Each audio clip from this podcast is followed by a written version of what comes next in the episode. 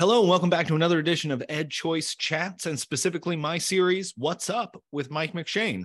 I'm Mike McShane, Director of National Research at EdChoice, and today we are going to answer the question, What's Up with Baton Rouge? On the podcast, I have new schools for Baton Rouge CEO Ken Campbell. Now, Ken and my paths crossed years ago when I was still working in Washington, D.C. Ken was the president of BAEO, the Black Alliance for Educational Options those of you who might have been in the school choice movement for some time will remember the great work that BAEO did with folks like Gerard Robinson and Howard Fuller and such incredible luminaries of the school choice movement. And obviously, Ken was president and played a huge role in that organization. He was also the director of charter schools for the Louisiana Department of Education. And just prior to joining New Schools for Baton Rouge, he worked at IDEA Public Schools, the fantastic charter school network. It was a really wonderful conversation. Ken is obviously someone who has been in the kind of school improvement game for quite a while now, both sort of working within school networks and the advocacy space. And so, over the course of the conversation, he's able to draw from all of these different experiences. We touch on the pandemic, we touch on talent, we touch on the kind of politics of school change. It's a, just a wonderful, rich conversation. And when I have the opportunity to talk to someone like Ken, I just realize like what a privilege and what a blessing it is to be able to host a podcast like this where I have this chance to just talk to super interesting, wonderful people who are doing interesting and wonderful things. And so it was really wonderful to chat with him. I think you'll hear in our conversation how much we were enjoying kind of bouncing off one another. And so without further ado, this is my conversation talking about what's going on in K 12 education in Baton Rouge with New Schools for Baton Rouge CEO Ken Campbell. Well, Ken, thank you so much for joining What's Up with Mike McShane as we try and answer the question, What's up with Baton Rouge? So I'd maybe start with What's up with Baton Rouge? Maybe kind of give us some landscape. What does schooling look like in Baton Rouge? Yeah, well, I appreciate it and uh, love to get an opportunity to talk about the great things that are going on in our city. And I really think right now we got some awesome stuff going on in Baton Rouge and also, you know, some stuff that's a little less awesome, right? So I usually start with the positives, but you know, I'll always start with a couple of challenges that we see, probably like everybody else. And, you know, as I reflect on it right now, end of the year is a time of great celebration, right? So we have high school graduations going on. We've celebrated teachers for having a really good year. But then we've also been affected by a couple of graduation violent episodes. You know, we had a big fight, kind of a brawl at one of our high school graduations. Oh. We've had two where we've had shootings, gunfire at those, including one on yesterday in New Orleans.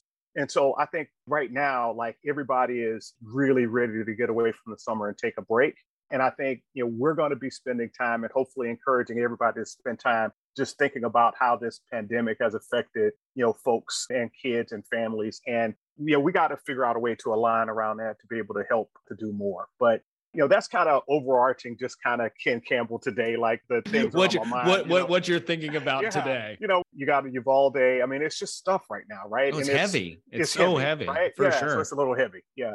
But then you know on the other side you know really optimistic about what we have going on in baton rouge right now. I think we have a superintendent who is aligned with the work that we need to do around quality and around equity. I think he's the right person in our district so i'm excited about that charter share continues to grow. You know, this fall will be roughly 25% or so of students will be in charter schools. How many children are in Baton Rouge in general? So about 40, a little bit more than 40,000, right? Roughly 40,000. So a quarter in charter schools. Yeah, That's a so lot. About a quarter in charter schools, which is a huge number.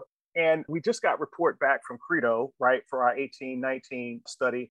And charter schools just did an incredible job of improving student performance. And not just overall, but what I'm really excited about, Mike, was, you know, at all the subgroups, like charter schools did really well. So Black students, students who live in poverty, English language learners, special needs students, like across the board, charter schools grew faster, closing the gaps faster, you know, against the state. And that's really exciting. Now we got a lot of work to do. And, you know, obviously everybody is worried about how the pandemic might have affected that. But our growth you know, in terms of number of kids, so scaling schools and also scaling quality has been consistent. And that's really exciting for us in Baton Rouge.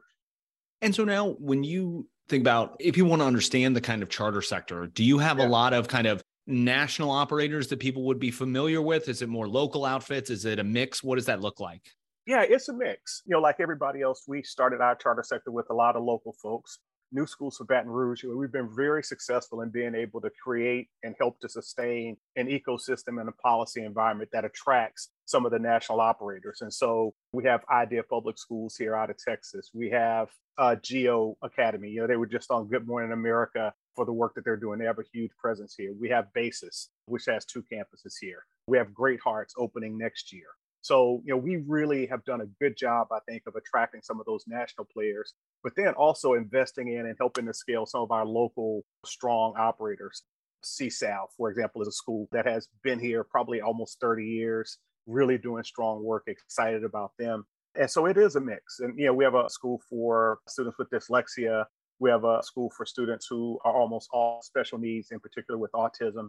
And those schools just continue also to just have strong performance. So you know, I think we're in a really good place. We got a good mix of schools. And right now we're driving performance and parents are really exercising choice in being able to get here. That's great. Now, you mentioned the pandemic. What yeah. was the pandemic like for schools in Baton Rouge? Yeah, well, it's funny. I have colleagues across the country who do similar work. And as they were having conversations about how we go back to school, when we go back, I do think one advantage that we had here is we had a State Department and most of our local leaders put a priority on making sure we could get back to in-person instruction as soon as we could. So, you know, in the fall of 2020, we kind of started the year everybody remote, but by October, you know, everybody was in for the most part in some type of hybrid where they were, you know, a couple days on, a couple days off. And before Christmas, for the most part, 100% of kids were in school every day with mask on. And, and obviously, you allow parents a lot of latitude in that. So we had some kids who continued to participate virtually but by Christmas, you know, all schools were up and running, and we were doing our best to educate kids who were in person as well as those who were at home. So it was a challenging environment, but you know, I'm really proud of just the leaders, the teachers, and the work that they did in a situation that you never could have planned for. And I think those folks did yeoman's work in being able to make the 2020 2021 school year as successful as they could. Absolutely. Now, your organization specifically, New Schools for Baton Rouge, what is your role in the kind of constellation of actors in Baton Rouge? Yeah, well, you know, I like to consider our organization really the voice for, you know, kind of what needs to happen to make sure that our system is providing every kid an excellent education. Right now, probably about 15,000 kids or so don't have access to a school that are, you know, only schools they're accessing are DNF schools. We have some work to do there. We're trying our best to make sure that we're flooding the zone with as many quality schools as possible so that parents can make more choices. And so, you know, trying to make sure that that happens. And that's all encompassing, Mike. It's what are we doing about talent in our city, in our school district? How do we work with district leaders, for example, to ensure we have the number of teachers that we need? That's an ongoing issue. Making sure that the right mix of choice, accountability, and autonomy are the things that are continuing to drive us forward as a system. And I think right now, those pieces are working really well. You know, we've got more work to do. We need to make it easier and more straightforward for parents to choose. You know, right now, if you like this magnet school or this charter school and this school, like parents may have to negotiate two or three different processes to get their kids into the right school. We want to make that a lot easier and a lot more straightforward for them. And so, you know, that's work that we have to do. I think we're going to continue to push accountability, right? Are we really looking at growth? What are we valuing? How are we determining when schools are performing at the level that they need to be and what do we do when they don't? And I think we're going to continue to push autonomy, right? We love the charter school autonomy that we have, but in some level, I think we have an opportunity to push autonomy even within the school district. You know, we have some magnet schools, some higher performing schools, and I think at minimum, we have the possibility of a conversation about empowering educators, empowering families, and making sure that decisions are made at the school site as much as possible. And I think that's a conversation that is rising here. And I think we'll do a lot of work with that.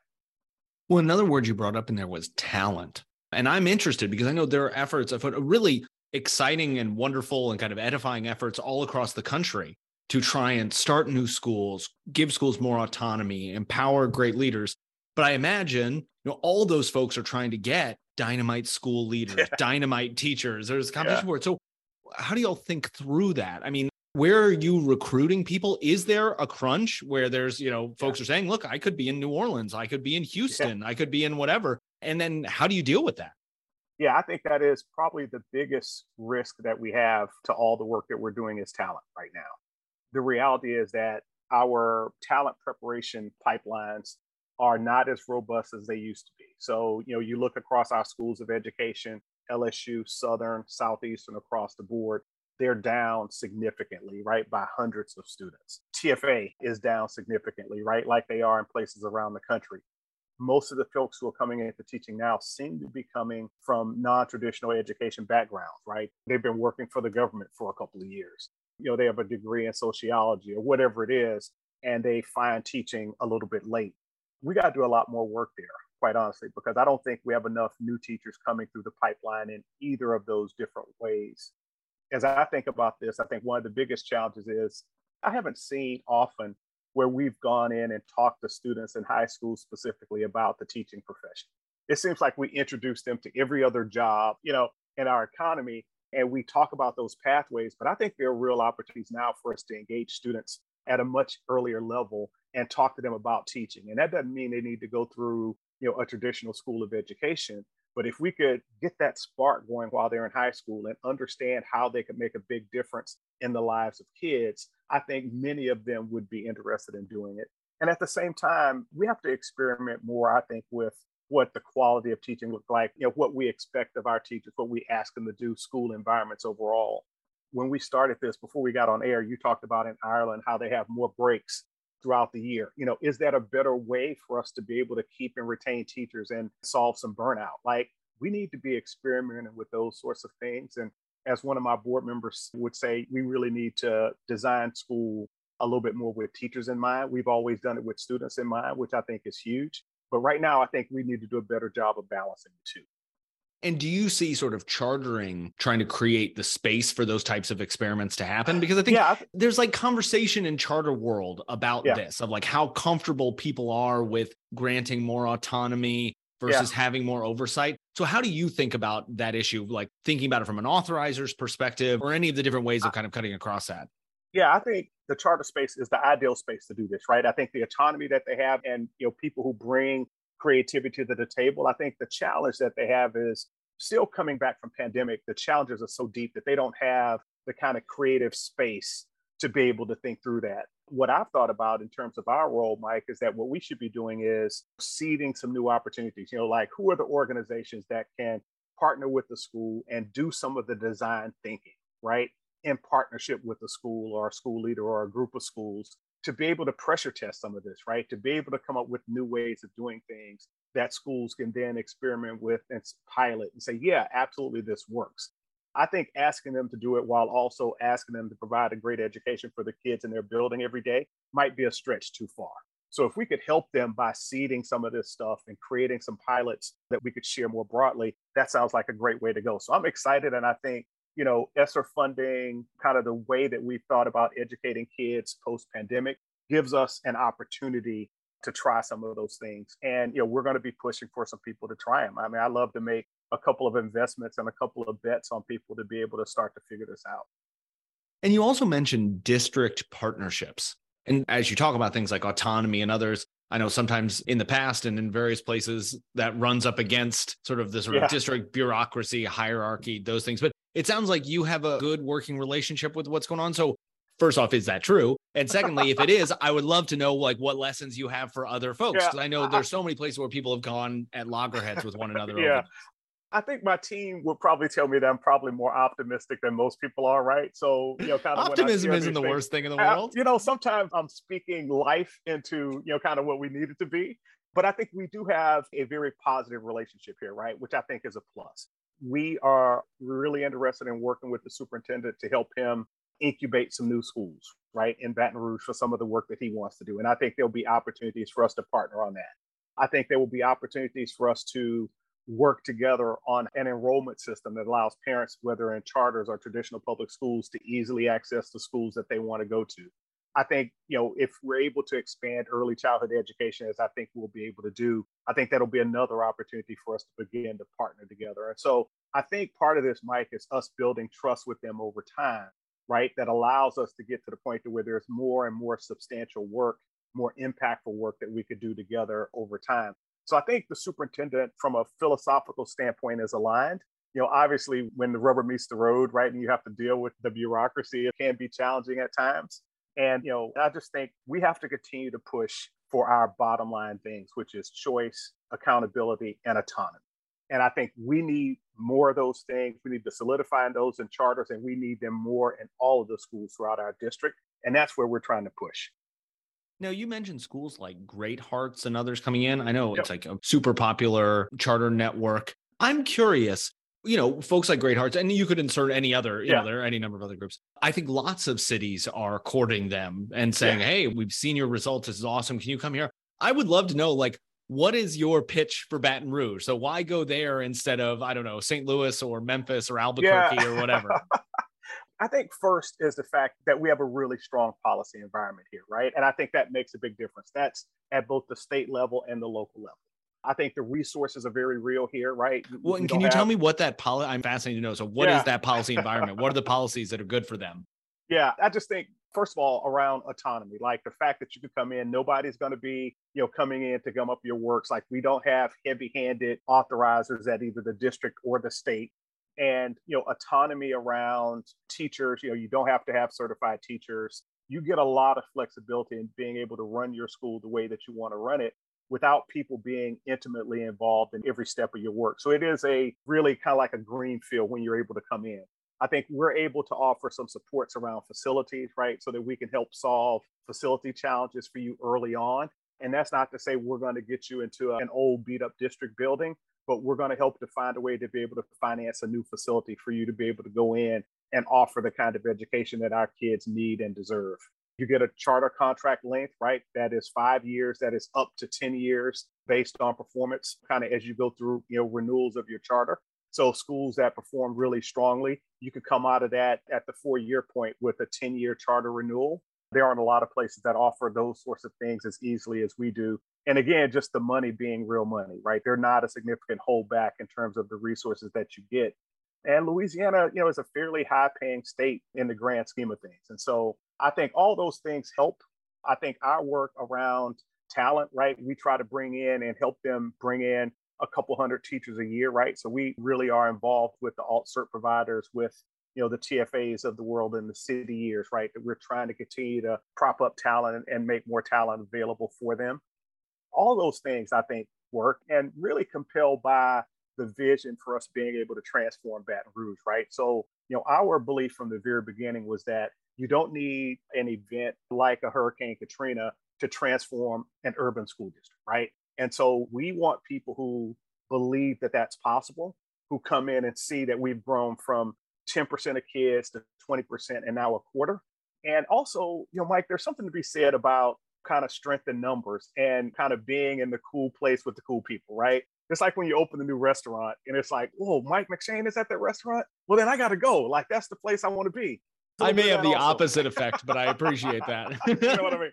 So I think, you know, getting idea was big, right? And basis. And this doesn't happen overnight. I mean, it takes a lot of work and a lot of courting to be able to get them, right? I think philanthropy has been such a huge part of that so that you know we don't have to rely only on kind of traditional charter school startup grants like we're able to step in and fill a huge gap and help them do the things they need to do around leader development teacher development community engagement and all that work before they go in and ever get started. So you know i think we try to make them an offer that they can't refuse in a place that you know wouldn't be at top of mind for people. But at the end of the day when you look at the policy environment you look at the ecosystem it's a great little place to be. So now, as you look to the future, I would love to know are there some things that you're really excited about, either new schools that are coming in or new programs that are coming online? What do you see coming down the railroad tracks in the next, you know, three, five, ten years that you're excited about? Yeah, you know, just to a continued expansion, right? So Great Hearts is opening. We got Kenner Discovery, which is a school that's been working in Jefferson Parish, where the New Orleans airport is. They have a partnership with our largest healthcare provider in the state. So we're excited about them coming in to open a school next year. So, you know, kind of continuing to just grow and expand great schools and increasing the number of seats available to our families. Always excited about that. The second thing I'm excited about that I talked about a little bit is making it easier for parents to choose. Like, we're going to have to be able to do that if we're going to get to the point to where parents have real faith in the system the transparency, right? The equity, the ability to be able to negotiate kind of one simple, straightforward process. that then gives me access to all the schools. So it's not just the people who are savvy enough to know, you know, when is the magnet school open and when is this school's and what is their process. We need to be able to make that easier for all parents. I think we had great opportunities, as I said, to expand, you know, kind of birth the four year old education. Only about 18% of our kids right now come to kindergarten, kindergarten ready. So we got some important work to do there. And I'm excited about helping to do some of that work here. I think that'll be really cool and really fun. And then I think we got to make this a better work environment and a more attractive place for our teachers. You know, we certainly have now, there's a billboard on I 10 as you come into Baton Rouge from Fort Worth School District courting teachers from Baton Rouge. We have to understand that we're in a competitive environment. And I don't think teachers are only driven by pay and compensation. I think that's a part of it. But I do think it is, you know, kind of what's the teaching lifestyle in this school versus another school? I don't know that we could continue to do this, Mike, if we continue to think about school the way we've always thought about it, right? It's everybody who teaches has to be here from seven to five, five days a week, 180 days a year. And if you can't do that, then you can't teach. Like we have great people, I'm sure, who could teach who might not want to operate that schedule, right? Who might be more interested in an intersessional calendar, right? Where you have longer breaks, where they might only go to school four days a week fifth day might be enrichment and an opportunity for more PD. Right now, it just feels like we're saying we just need you to plug into the system. We need you to plug into the matrix the way it is right now. And I think what we have to help some schools do is be able to say, no, we can change that matrix, right? We can create a different place so that this feels very different for our teachers. Well, I'm fired up. I'm excited. That sounds great. Well, good luck in all of your work. Obviously, we'll all be watching that and cheering you on. And thank you so much for being on the podcast today. Yeah, look, happy to be here. And again, anybody who's interested, come on down to Baton Rouge and see us, right? You know, being able to scale great schools in a city the size of ours is absolutely possible. So come and see it. Let's talk. I'll be at the National Charter Conference, right? So hopefully I'll see some colleagues there. We can share the great stuff we're doing and hopefully learn some from others also. And if this is the first time you've heard of Ken, you can say, I heard you on the podcast and I wanted to come up and buy you a drink. There we go. Absolutely. That's what it's from. thanks, Ken. Yeah, thanks a lot, Mike. I appreciate it. So, like I said in the beginning, sort of setting up this conversation, it was clear Ken and I were having a good time with one another. I think he's a super interesting and thoughtful guy. He obviously has a wealth of experience in this space. And so it was fun to kind of poke and prod with some questions and have that back and forth you can always check out his organization's website is newschoolsbr.org. You can get all the information about him, about the stuff that they're doing, the investments that they're making, what's going on, kind of keep up to date with the stuff. So definitely go and check out their website. A lot of interesting stuff on there. As I usually say when I end these podcasts, I'm always on the lookout for folks to chat with. So if you know someone who's doing something interesting, something innovative, something inspiring in education or some really smart person who understands the world of education well, please let me know. I keep getting emails from folks, and you're going to start to see some of the people that I'm interviewing that are just coming from, Hey, I listened to your podcast. You should totally talk to this person. So please send those things my way.